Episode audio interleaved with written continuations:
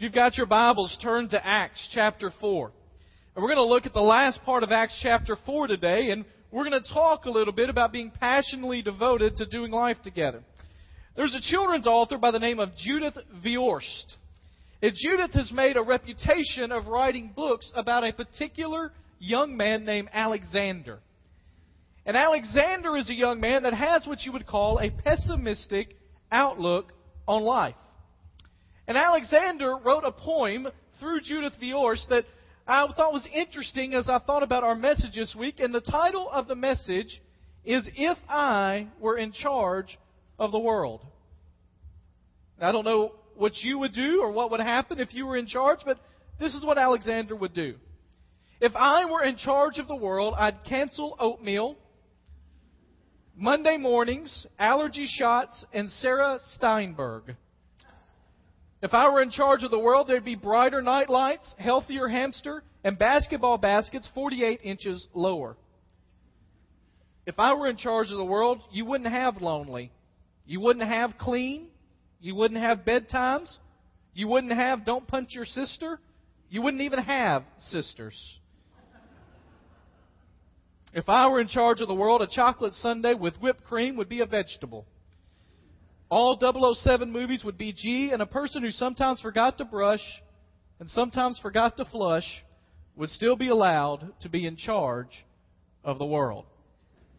Now, what would you do if you were in charge of the world for even a moment? I mean, think about it. What if you were given charge of this world. Now, I realize that that's not a practical thing. There's nobody in charge of the world. But imagine if you could, if you could do anything, you were, that you were given control of this world, and whatever you said went for a period of time, what would you do?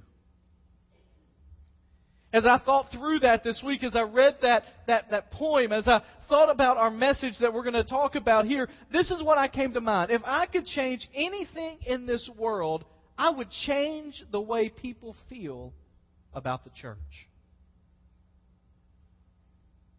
You see, for some reason, the church has gotten a bad reputation in recent years.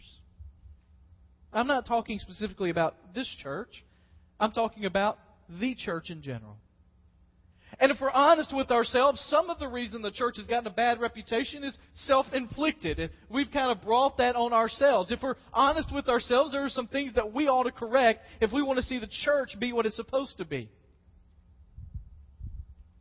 If I could change anything in the world, what I would change is the perception of what church is. Not just for non believers who look in disgust or bewilderment. I would change what people in the church thought the church was.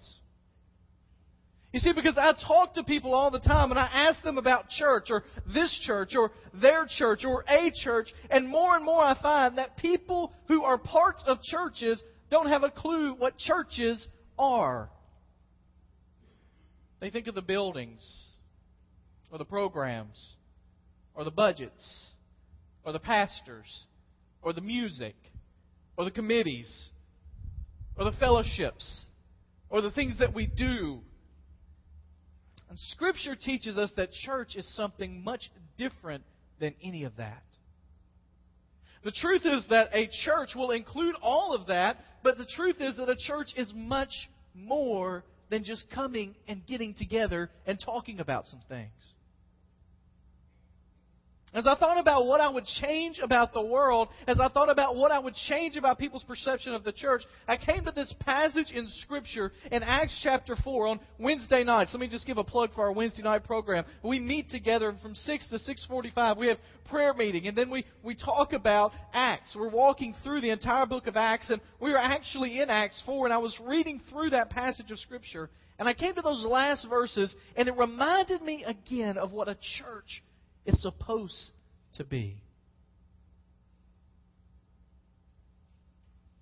As I read that passage that we're going to read in just a moment, I realized that if church were being done like it's supposed to be done, we would meet so many needs of the people in our community that the reputation thing wouldn't be a problem. You see, a church that is actually living what Christ calls us to live is a church that gets rid of loneliness. It's a church that gets rid of apathy. It's a church that gets rid of being purposeless in life. And the truth is, we have the best story to tell that you can imagine, and we should have the best relationships within these buildings, within our relationships with each other that you can imagine. And our world is desperately searching for something like that. This is supposed to be a place where we come together or we go out together and we live together, we grow together, we cry together, we laugh together, we struggle together, we succeed together. And people in this world are searching for that. I don't know if you saw, but three weeks ago on the Sunday edition of the Tennessean, there was a story about something called Second Life. I think we've got a picture of the logo for Second Life. Second Life is an online community that started a, a couple of years ago, 18 months ago, there were 130,000 people in this online community. Today, there are over 9 million. And what Second Life is, some of you may have Second Life accounts. My guess would be most of you don't. What Second Life is, is that you create yourself in another virtual world. Now, one of the great things about Second Life is you can be whoever you want to be. You want abs that are strong and washboard like? Just punch a button. You've always wanted long, flowing blonde hair. Just click a couple of places. You've lived your life, politically correct term is vertically challenged. And you suddenly want to be six foot six. You put that in, and that's who you are. Now, here's the thing that's amazing about Second Life is it has become an online virtual world. There are 9 million people that are subscribed to it, and at any time there are millions of people in and out of it, walking around, talking to each other, interacting with each other, buying things together. And the Tennessean story was actually the story of a guy who in his normal life just has a normal job, but in Second Life is a musician that has his own fan group and his own fan club and makes three to four hundred dollars a month selling his music in Second Life. I read this week of a church that has put a church on Second Life. There were two major television shows this week that had characters involved in Second Life. Now, all of that is what in the world are people doing on Second Life? Here's what one of them says. There's a real sense that when you depend on geographical space and real time for our interactions, it limits us, especially if you happen to grow up in lower populated areas. The fact is that internet links people across geographical space means that people who before all of this stuff might not have felt uh, been able to find friends or feel very alone now find people who are just like them. And then this is how the a professor concludes. He said, What we find in Second Life is a lot of people are actually having meaningful and important relationships exclusively on the internet. Now, whether you know what the internet is or not, or whether you're on it seven hours a day, here's the truth about the internet and about Second Life. If people were finding meaningful relationships in First Life, they wouldn't need a Second Life. And I believe that if the church that God has called us to be would provide those meaningful relationships for those of us in this room and for the community that wants to look in on us, if we were passionately devoted to doing life together, then there wouldn't be this need for second life. So this morning I want to talk about doing life together in first life. Acts chapter 4. Starting in verse 32. It says, All the believers were in one heart and mind. No one claimed that any of his possessions was his own, but they shared everything they had. With great power, the apostles continued to testify to the resurrection of the Lord Jesus, and much grace was upon them. There were no needy persons among them. For from time to time, those who owned lands or houses sold them, brought the money from the sales, put it at the apostles' feet, and it was distributed to anyone as he had need. What we see in those few verses is an amazing testimony of a group of people doing life together. And there are three things that I want us to see about what we are going to be passionately devoted about doing life together that you will see if we are going to live the life that God intends for us to be, if this church is to be the kind of church God intends for us to be. And the first thing is, if we're going to do life together, we are going to have to be committed to unity. Committed to unity. Look at verse 32 again. It says, All the believers were in one in heart and one in mind. I'm going to read that again. All the believers were one in heart and one in mind. Remember, this is all the believers that have come after Jesus has ascended back to the Father. This is the disciples that were left over, the apostles from when they were with the ministry of Jesus. And one of the most amazing things about what we find in the book of Acts is even in Acts chapter 4, when this church has grown from just a few hundred people to thousands of people, literally it tells us at the beginning of chapter 4 that there were 5,000 men. If you double that for women and children, you're looking at 10 thousand people that would have been a part of this fellowship, when you look at all of that together, what you find is that they were in one mind and one heart. Now, what's amazing is if you look at that and you think about what happened earlier in the lives of the disciples and the apostles, you will find that unity was not a part of who they were when Jesus was around. You remember at the last days of Jesus. They're all sitting around the table. Jesus is telling them about what's about to happen. He's given all this information. And it talks about in Scripture that the disciples were quarreling among themselves about who was the greatest. Now, think about that scene if you're Jesus. Here you are pouring out everything you've tried to build up for the last three and a half years. You're at the last meal. You know what lies ahead. Your destiny is here. You're giving everything you've got. You're giving your final message to them, your final prayers. And in the midst of that, you hear them going, I, I think when Jesus gets his kingdom, I am going to be first in charge. Now, I don't think so, Peter. You talk too much. I think it's going to be Andrew. It's not going to be Andrew. He can't. He doesn't have the stomach for it. And while that's happening over there, probably in the corner somewhere, two of them are off to themselves going, Can you believe those guys, what they're doing over there? Can you hear how they're talking to each other? They're not even listening to what Jesus is saying. And there's quarrels all among them.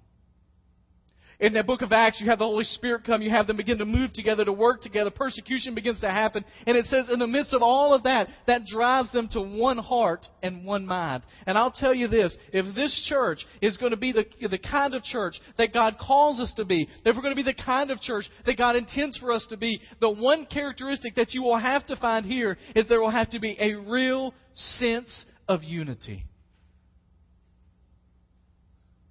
Paul was committed to unity. He talked about it often. If you look in his scriptures and you'll find it on your handout, it says that, that in Philippians 2 2, that Paul says to that church in Philippi that he loves so much, he said, Make my joy complete by being like minded, having the same love, being one in spirit and in purpose.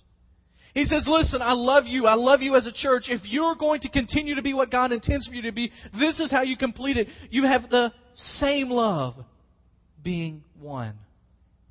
In Ephesians 4 3, he would tell them to make every effort.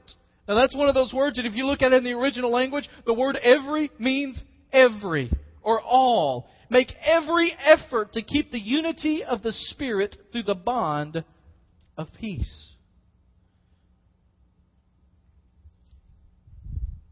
If I just get real with you for a minute and be honest with you about where I see us going and what I think will happen, let me tell you this. If we begin to realize the imaginably more than we can ask or imagine that I think God wants to do in our midst. If we begin to see people come and become part of who we are, if we begin to see people give their lives to Jesus, if we begin to see people turn their lives back to Him, if we begin to see this place fill up and have to do other things and move to other and, and have other services and have all of that happen, which I think is all part of God's plan. Let me tell you the one area that Satan is going to attack right from the beginning, and it's our unity.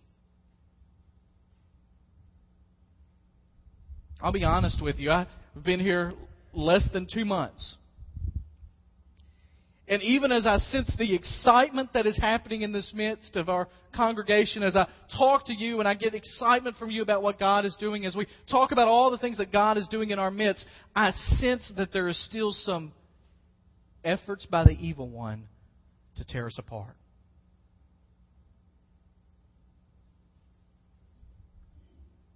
And what I will tell you about that is that it is never God's intention to split churches. It is never God's intention to split churches. Now, I'm not saying that there is disunity here that's going to lead to that, but I will tell you this. If this church begins to move in a fashion that brings glory to God and sees people come to Him, Satan will attack our unity. He will do it. I, I, I lived in West Tennessee all but three and three years and two months of my life. And the two largest churches in West Tennessee have been rifled by disunity in the last two years. Two churches that were doing unbelievable things for God. And Satan saw an opportunity to seize on that. Some of them you've heard about. It's been in the news. I moved to, to Nashville. We moved to this area, to Goodlettsville, and we pick up the Tennessean. And I hadn't been here a week before there's a lawsuit at one of the largest churches in this area. Now, I don't know the particulars in most of those situations. I know some of them. But I do know this. It is never God's intention to take the church's business into the public arena when it's that messy.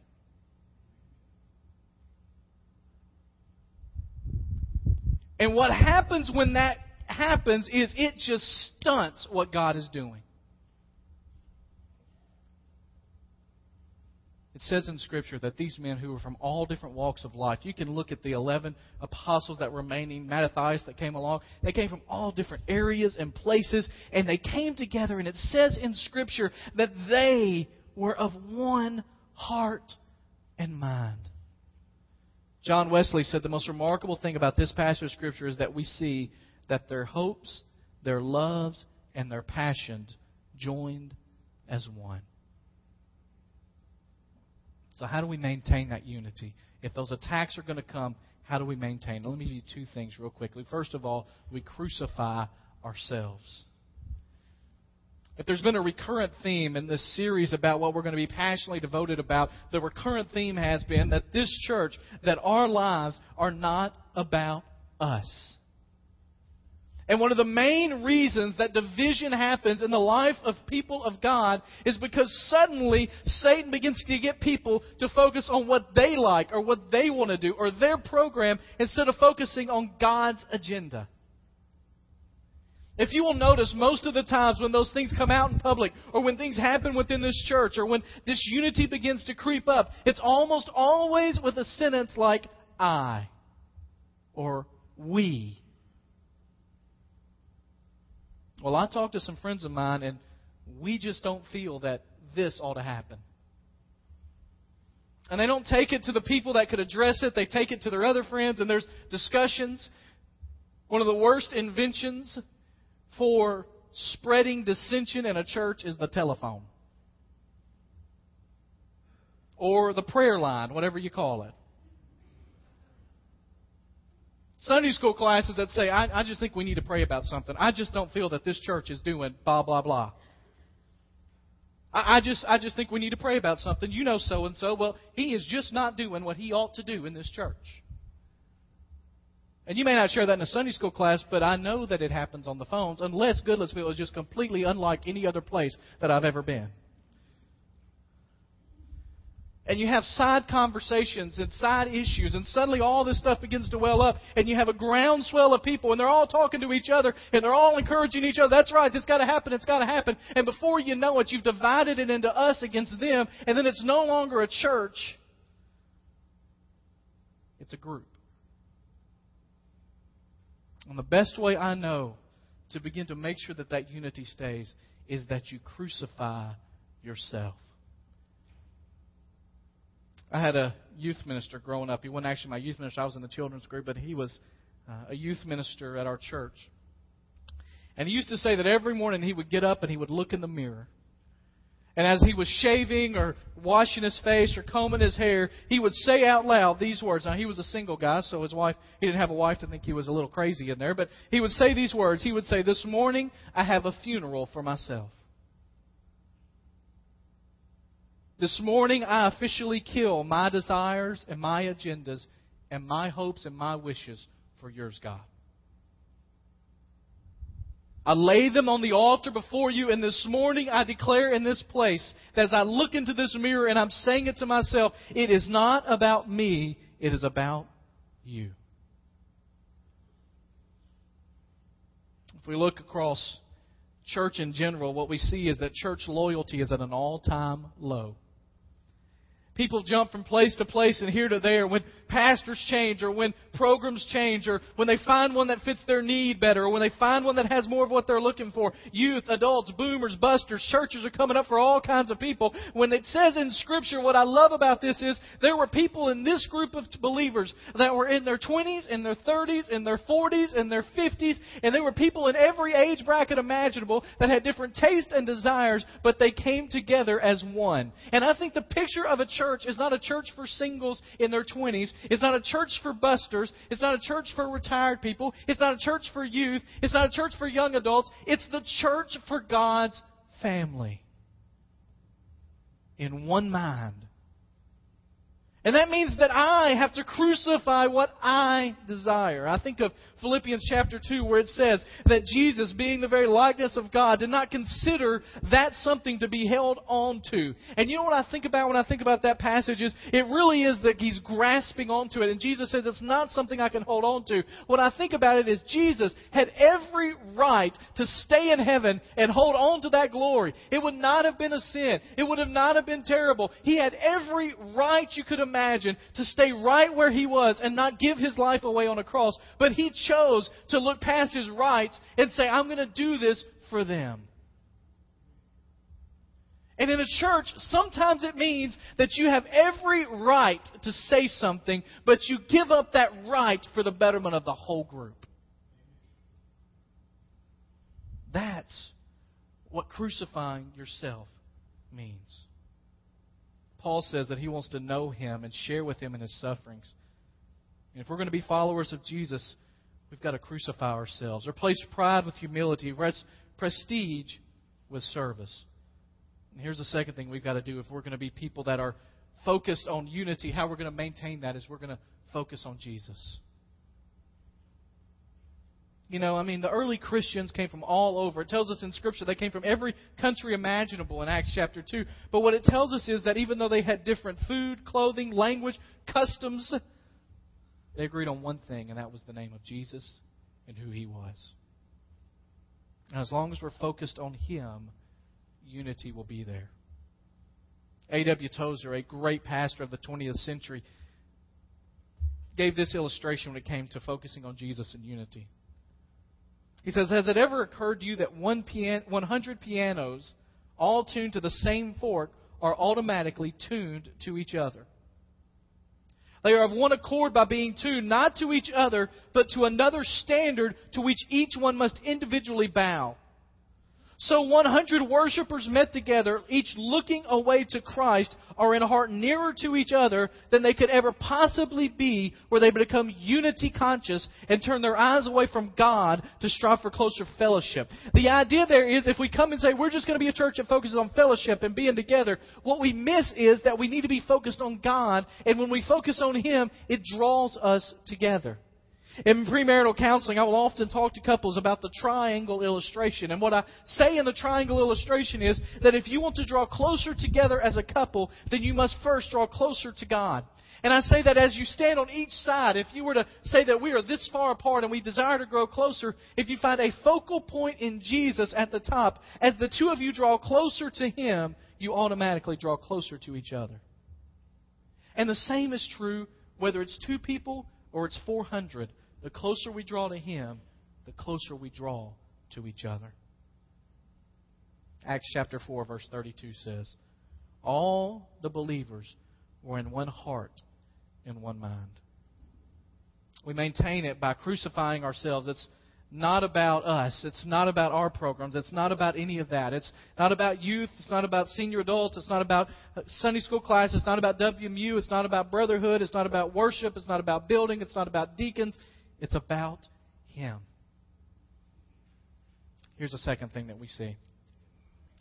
If we're going to be people that are committed to doing life together, we must also be committed to taking care of each other.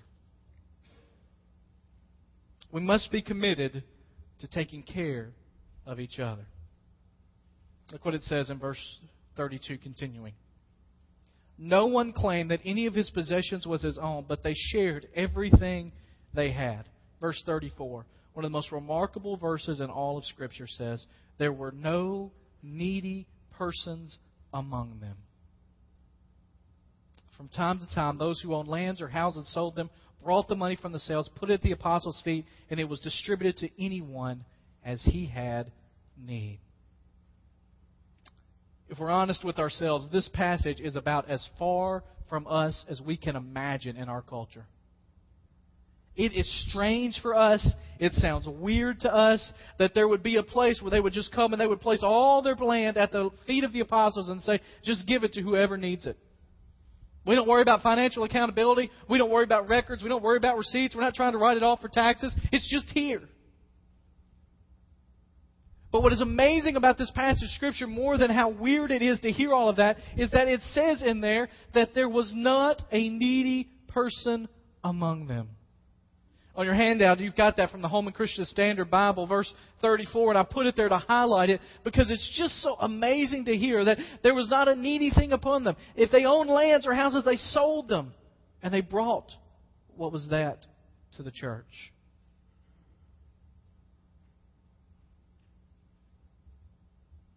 Quite simply, the early church was made up of people that had a whole lot of stuff and some people that had not much stuff at all. But when it came down to if there was a need in the church, now, this is not communism. This isn't everybody just putting in a pot and getting the same amount out. It's just suddenly there's a need in the church. We find out there's a need and we fill it.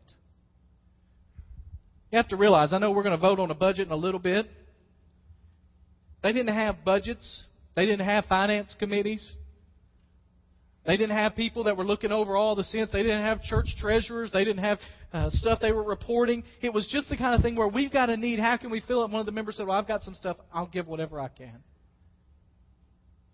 And the truth is that Scripture teaches, and what we understand there is not only does that mean that they didn't have any need physically, because that's the way we take it immediately, is that what it also implies through the original language is there was absolutely no need. Physically, emotionally, or spiritually. And the truth is, the way that the church can be so countercultural is to say that this is the way we live. You see, what Satan says is, what's yours is mine. What our culture says is, what's mine is mine. But what God's people ought to say is, what's mine is yours. They took care of each other. Let me just say to you real quickly that most of that care did not come when all 5,000 to 10,000 of them met together. And here's how I know that it can't. There is no way that you can be taken care of in your need in this place, emotionally, spiritually, physically, whatever. There is no way that just coming to worship where there are 400 other people here can meet the need that you have in your life. That can only happen in small groups. Now, as a church, we realize that there is no way that we can meet your needs. Just me standing up here talking to you each Sunday, just singing songs, there's no way we can meet needs. And the only way that we can meet those needs is to group you into small groups. Now, there are all kinds of new small group ministries out there, home ministries, all this stuff.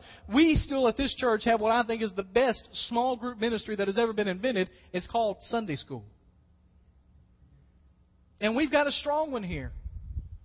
And I don't know if you're an attender of Sunday school, you go, you don't go. I can tell you this you can find a great Sunday school here, and if you're not involved, you need to get involved because that's where we take care of each other the best.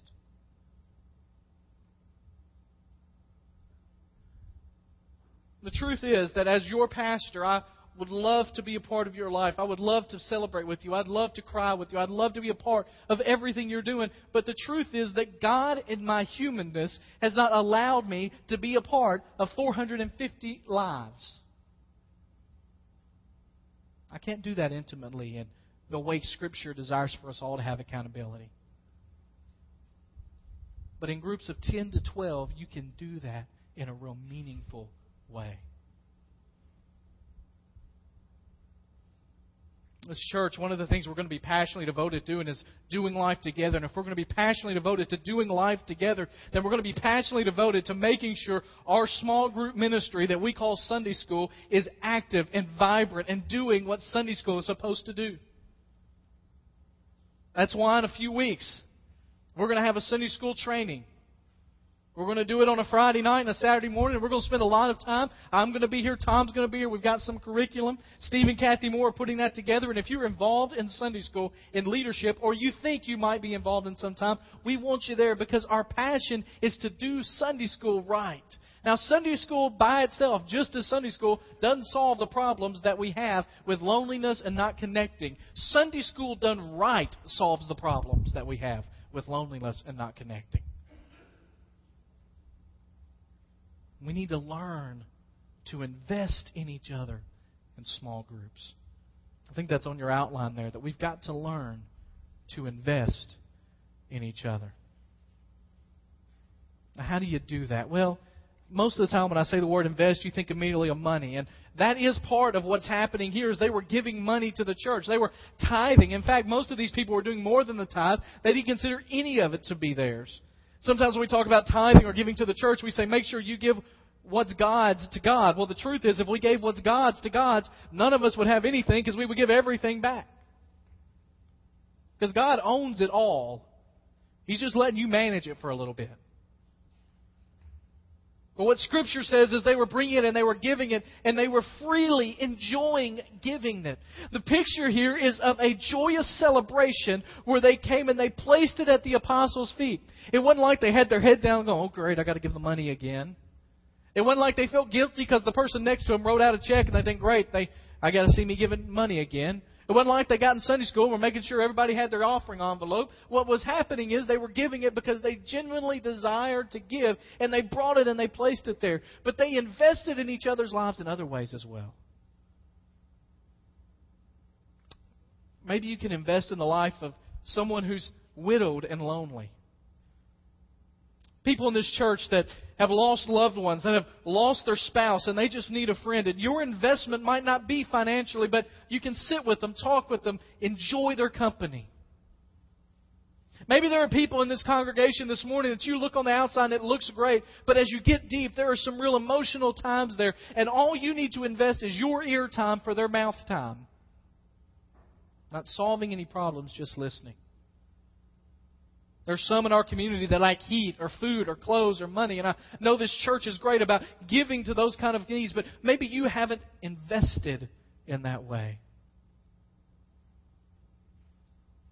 Someone has said the church is an investment club. Our only our capital is more than money. We invest our time, our energy, our talents, our hopes, and our cash in our church. What would this church look like? If it was a place where no one lacked, if it was a place where no one had need, a place where we invested ourselves in each other, and they could say about us, there was no need among them. I believe that God has given this church everything we need to accomplish His unimaginable plan for us. The question is, are you giving what He's asked you to give? At some time, we'll go in depth about spiritual gifts, but one of the things I love about the pictures in the New Testament of the church is it compares us to a building, that each of us are bricks or part of the building. It compares us to a body where each of us are members of the body. It compares us to sheep where each of us is an individual sheep. It makes these comparisons, and in the midst of all of it, what it means is that each and every one of us plays a vital role in this church. I believe that if you are here, if you're a member of this church, God has called to this church Maybe you're here this morning and you're a member God has called to this church and you haven't joined us yet. But if you are someone that is called to be a part of this church and he's asking you to join with what we're doing, I believe he has a unique thing he wants you to do that nobody else can do. And you don't have to get caught up in spiritual gift list and test. Just ask yourself the question, what am I passionate about? What has God gifted me with the ability to do? What do I what do I want to see happen? How can I plug in? Sometimes in churches we're real good about this ought to happen, but we're not willing to give of ourselves to see it happen. And God's given us all gifts and abilities we need to plug in. So we see in this early church that they were committed to being unified. They were committing to take care of each other. And on your handout, there's a little place that says My Investment. That's left blank. There's not going to be anything on the screen about it. That is for you. Take home right now whatever you want to do. If God is laying something on your heart that you're to invest, whether that's financially, God saying you need to give this gift, whether that's emotionally, you need to do this, or whether that's some spiritual gift, some talent, some ability that you have that you haven't been using, God wants you to use in this place. That's a place for you to write it down. Here's the third thing that doing life together involves it involves growing the family. Verse 33 says, With great power the apostles continued to testify to the resurrection of the Lord, and much grace was upon them all.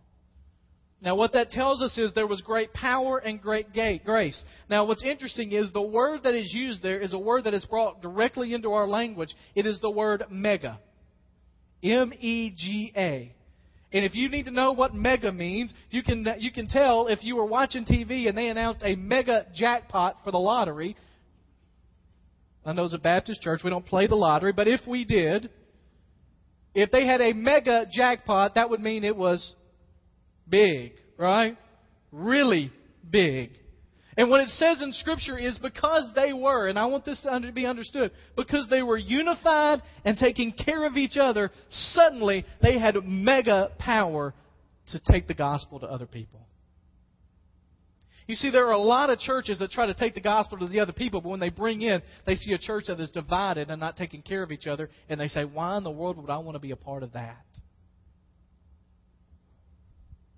Those first two go with the third one. Jesus, in fact, told the disciples that the way that people would know that they were his disciples were that if they would love one another. And what we have to ask ourselves is, as we prepare to take this message to a group that is out there, as we prepare to, to, to really reach out into this community, are we making sure that we are doing life together? One commentator has said that maintenance of the group was not the primary consideration. Above all, it was a witnessing community. And for that reason, they enjoyed much grace from the Lord. This week, as I was preparing this message and I was thinking about what God could do in our midst, I just kept going back over and over again to this whole idea of a second life. And I just kept going back to how sad it is that the church has so given up the responsibility of doing life together that people are going to an inanimate computer to get online, to build themselves, to walk around to stores and buildings and have conversations with people that are somewhere else. They don't even know who they are, but they're so longing for connection that they're doing it on the computer.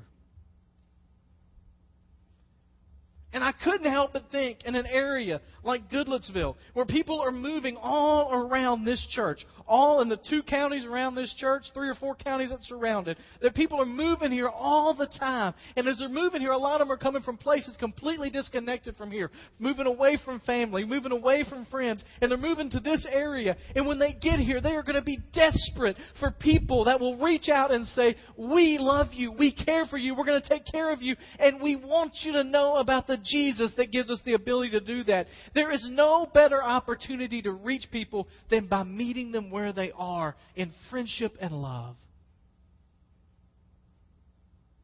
And as I've thought about that this week, I couldn't help but get excited about the fact that if we will simply be the church that God has called us to be, not a building, not a group, not a ministry, not a program, not an activity, but if we will be people that do life together, focused on the mission and the person of Jesus Christ, then we will see people come and have their lives radically changed by the gospel.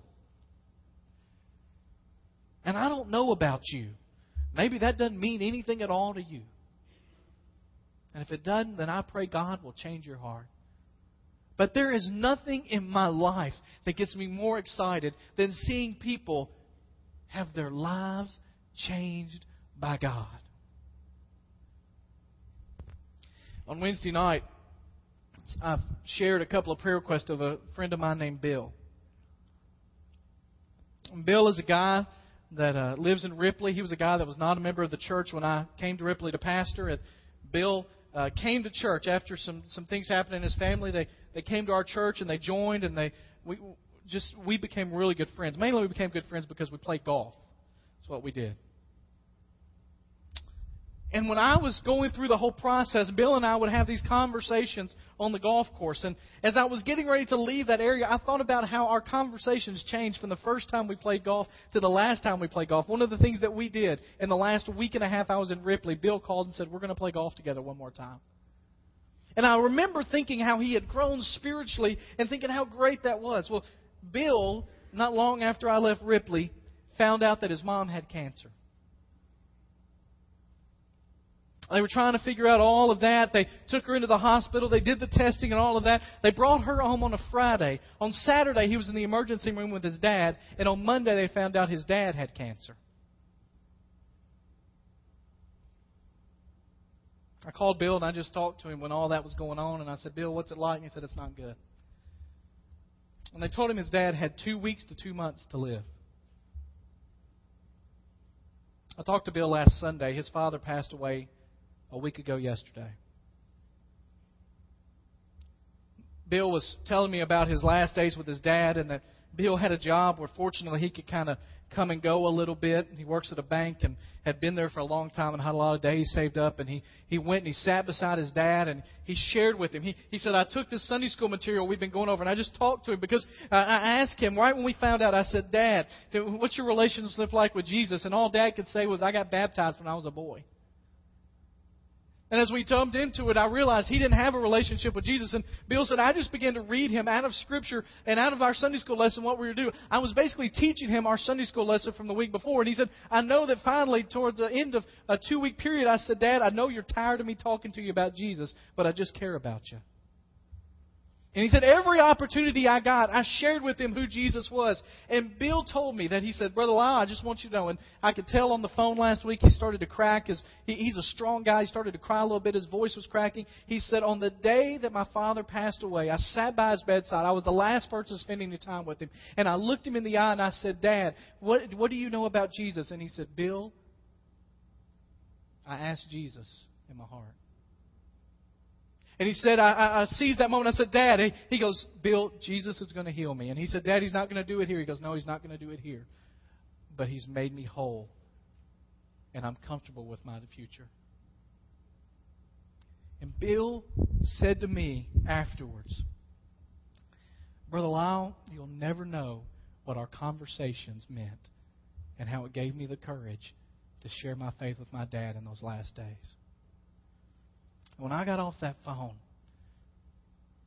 I just praised God in heaven for changing the life of a man named Bill, who in turn changed the life of his own dad. Now, those kind of stories may not move you at all. If they don't, then I'm going to pray they do. Because my goal is to be a place here in this church where we do life together so passionately devoted to following Jesus that people's lives are radically transformed. But it only comes through unity. It only comes when we say it's not about us, it's, it's completely about you. It only comes through unity. It only comes through taking care of each other. And it only take, comes through reaching out and bringing other people in. My question to you this morning is Is that the kind of church you're a part of? And if it's not, if you say that's not who we are, then the place where it starts is with you. Maybe you're here this morning and you've never joined this church. You've been coming for a long time. You're a part of a lot of stuff, but you've never joined it. And you say, finally, I'm going to do that. I know that it's just a step of membership and it's just a sheet of paper, but in God's eyes, it's a symbolic act of joining with what we're doing here. And it's meaningful for who we are. If that's who you are, then this morning, maybe what you need to do is come and to give your life here and say, This is where we're planting. Maybe you're one of those people that hadn't been sacrificing yourself and it's been about your agenda and your wants and your desires. And this morning you need to come and make this place an altar between you and God. When you sacrifice it here and say, God, I'm moving forward. I'm ready to do life together. Maybe this morning you're somebody that just says, it's time for me to plug in. I'm a member, but I hadn't been plugged into a Sunday school or any of that, and it's time to do that. This morning, my question is, are you ready? As we continue to move forward in what God intends, are you ready to do life together? Let's pray together.